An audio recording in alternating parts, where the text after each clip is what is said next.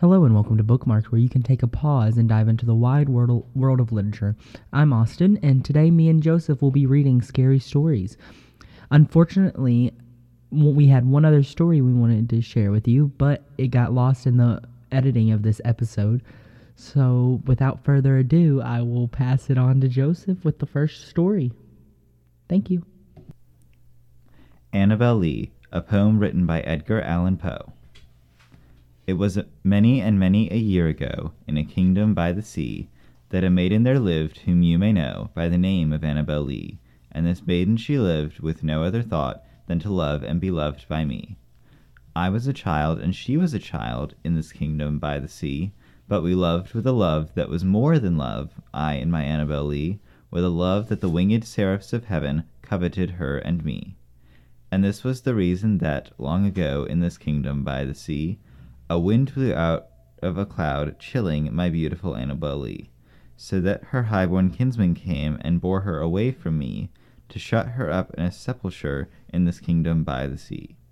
The angels, not half so happy in heaven, went envying her and me. Yes, that was the reason, as all men know, in this kingdom by the sea, that the wind came out of the cloud by night, chilling and killing my Annabel Lee. But our love, it was stronger by far than the love of those who were older than we, of many far wiser than we, and neither the angels in heaven above nor demons down under the sea can ever dissever my soul from the soul of the beautiful Annabel Lee. For the moon never beams without bringing me dreams of the beautiful Annabel Lee, and the stars never rise but I feel the bright eyes of the beautiful Annabel Lee. And so, all the night-tide, I lie down by the side of my darling, my darling, my life, and my bride, in her sepulchre there by the sea, in her tomb by the sounding sea. Across the Moor. It really was most unfortunate. Peggy had a temperature of nearly a hundred, and a pain in her side, and Miss Workington Bancroft knew it, that it was appendicitis. But there was no one whom she could send for the doctor. James had gone with the jaunting car to meet her husband, who had at last managed to get away for a week's shooting. Adolf she had sent to Eversham's only half an hour before, with a note for Lady Eva. The cook could not manage to walk, even if dinner could be served without her. Kate, as usual, was not to be trusted. There remained Miss Craig. "Of course you must see that Peggy is really ill," she said, as the governess came into the room in answers to her summons. "The difficulty is that there is no, absolutely no one who I can send for the doctor." Miss Workington-Braincroft paused. She was always willing that those beneath her should have the privilege of offering the services which it was her right to command.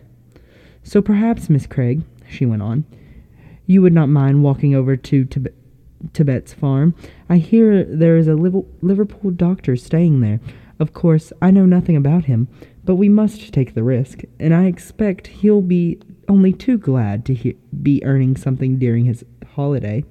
It's nearly four miles, I know, and I'd never dream of asking you if it was not for that I dread appendicitis, so..."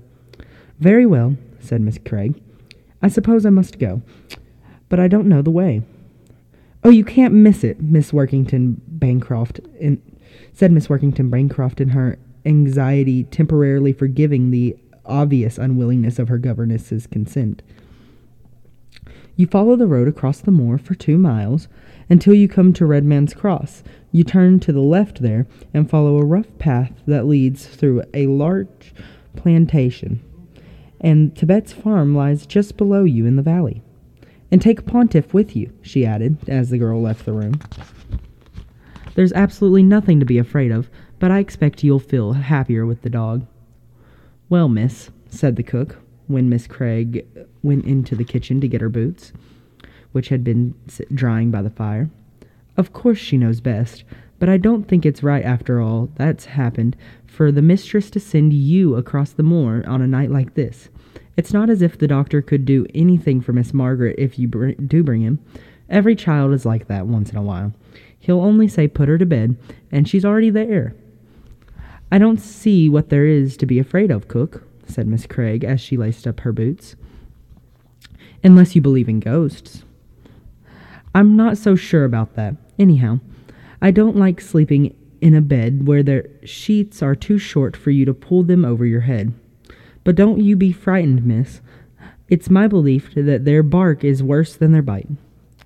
But though Miss Craig amused herself for some minutes by trying to imagine the bark of a ghost, a thing altogether different from the classical ghostly bark, she did not feel entirely at ease.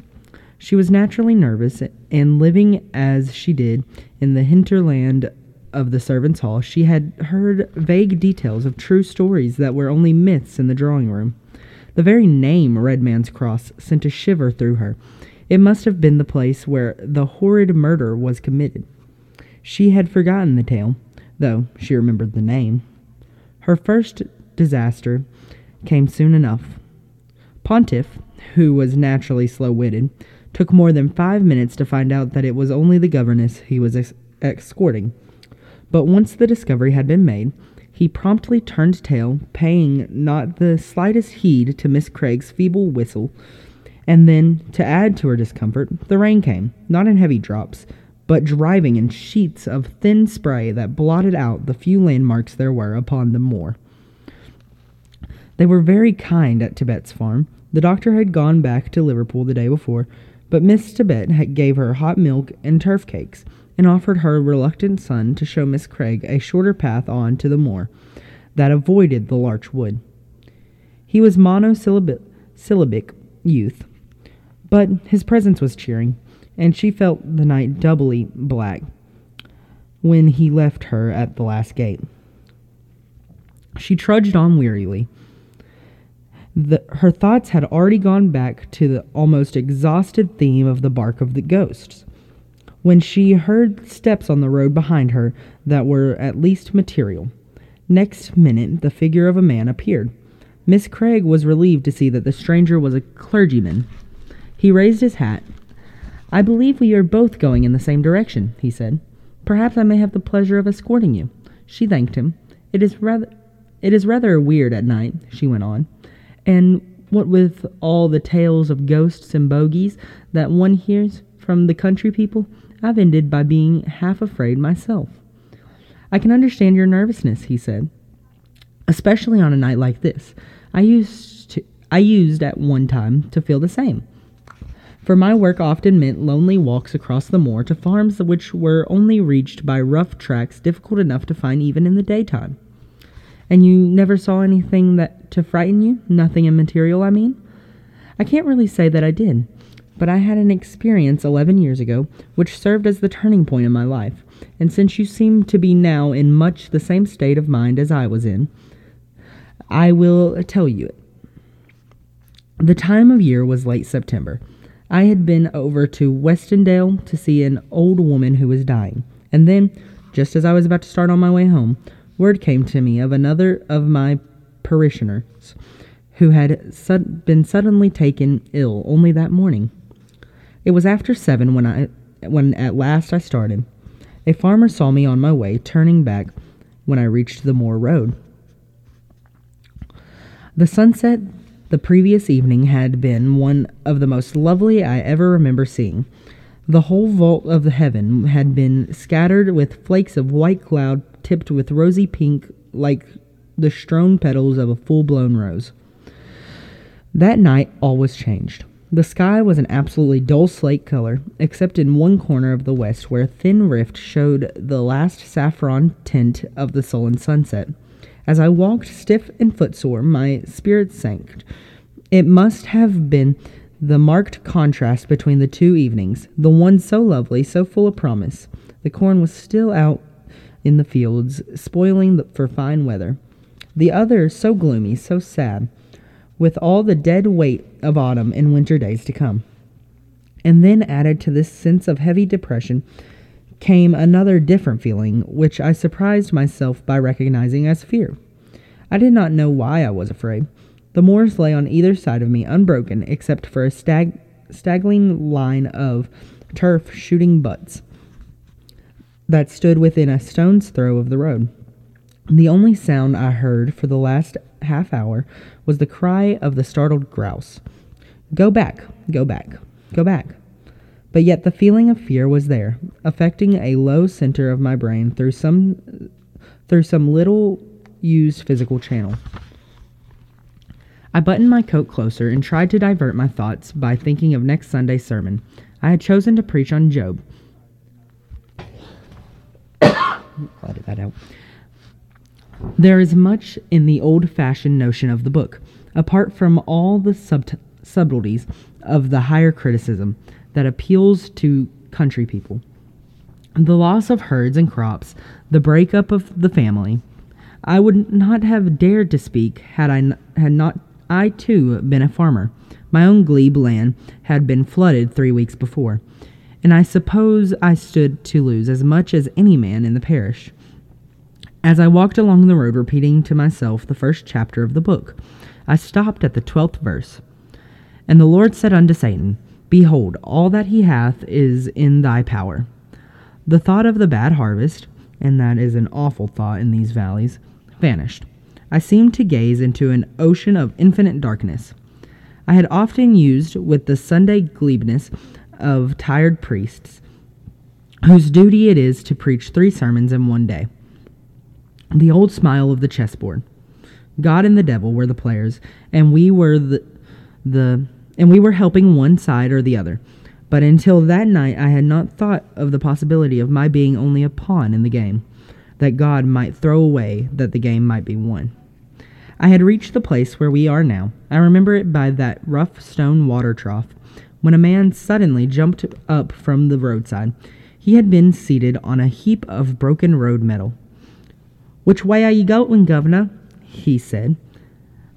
I knew from the way he spoke that the man was a stranger. There are many at this time of year who c- come up from the south, tramping northwards with the ripening corn. I told him my destination. "We'll go together, then," he replied. It was too dark to see much of the man's face, but what little I made out was coarse and brutal. Then he began the half-menacing whine I knew so well. He had tramped miles that day. He had had no food since breakfast, and that was only a crust. "Give us copper," he said. "It is only for a night's lodging." He was whittling away with a big clasp knife at an ash, st- ash stake he had taken from some hedge. The clergyman broke off. "Are those the lights of your house?" he a- said. "We are nearer than I expected, but I shall have time to finish my story. I think I w- will, for you can run home in a couple minutes, and I don't want you to be frightened when you are out on the moors again." As the man talked, he seemed to have stepped out of the very background of my thoughts. His sordid tale, with the sad lies that hid a far sadder truth. He asked me the time. It was five minutes to nine. As I replaced my watch, I glanced at his face. His teeth were clenched, and there were was something of in the gleam of his eyes that told me at his at once his purpose. Have you ever known how long a second is? For a third of a second I stood there facing him, filled with an overwhelming pity for myself and him, and then without a word of warning he was upon me. I felt nothing. A flash of lightning ran down my spine. I heard the dur- dull crash of the ash stake, and then a very gentle patter like the sound of a far distant stream. For a minute I lay in perfect happiness, watching the lights of the house as they increased in number until the whole of heaven shone with twinkling lamps. I could not have had a more painless death. Miss Craig looked up. The man was gone. She was alone on the moor. She ran to the house, her teeth chattering, ran to the solid shadow that crossed and recrossed the kitchen blind. As she entered the hall, the clock on the stairs struck the hour. It was nine o'clock. And that was our Halloween episode of Scary Stories. Thank you all for tuning in. And uh, if you liked, please follow our podcast. And thank you guys. Make sure to tune in next time. Goodbye.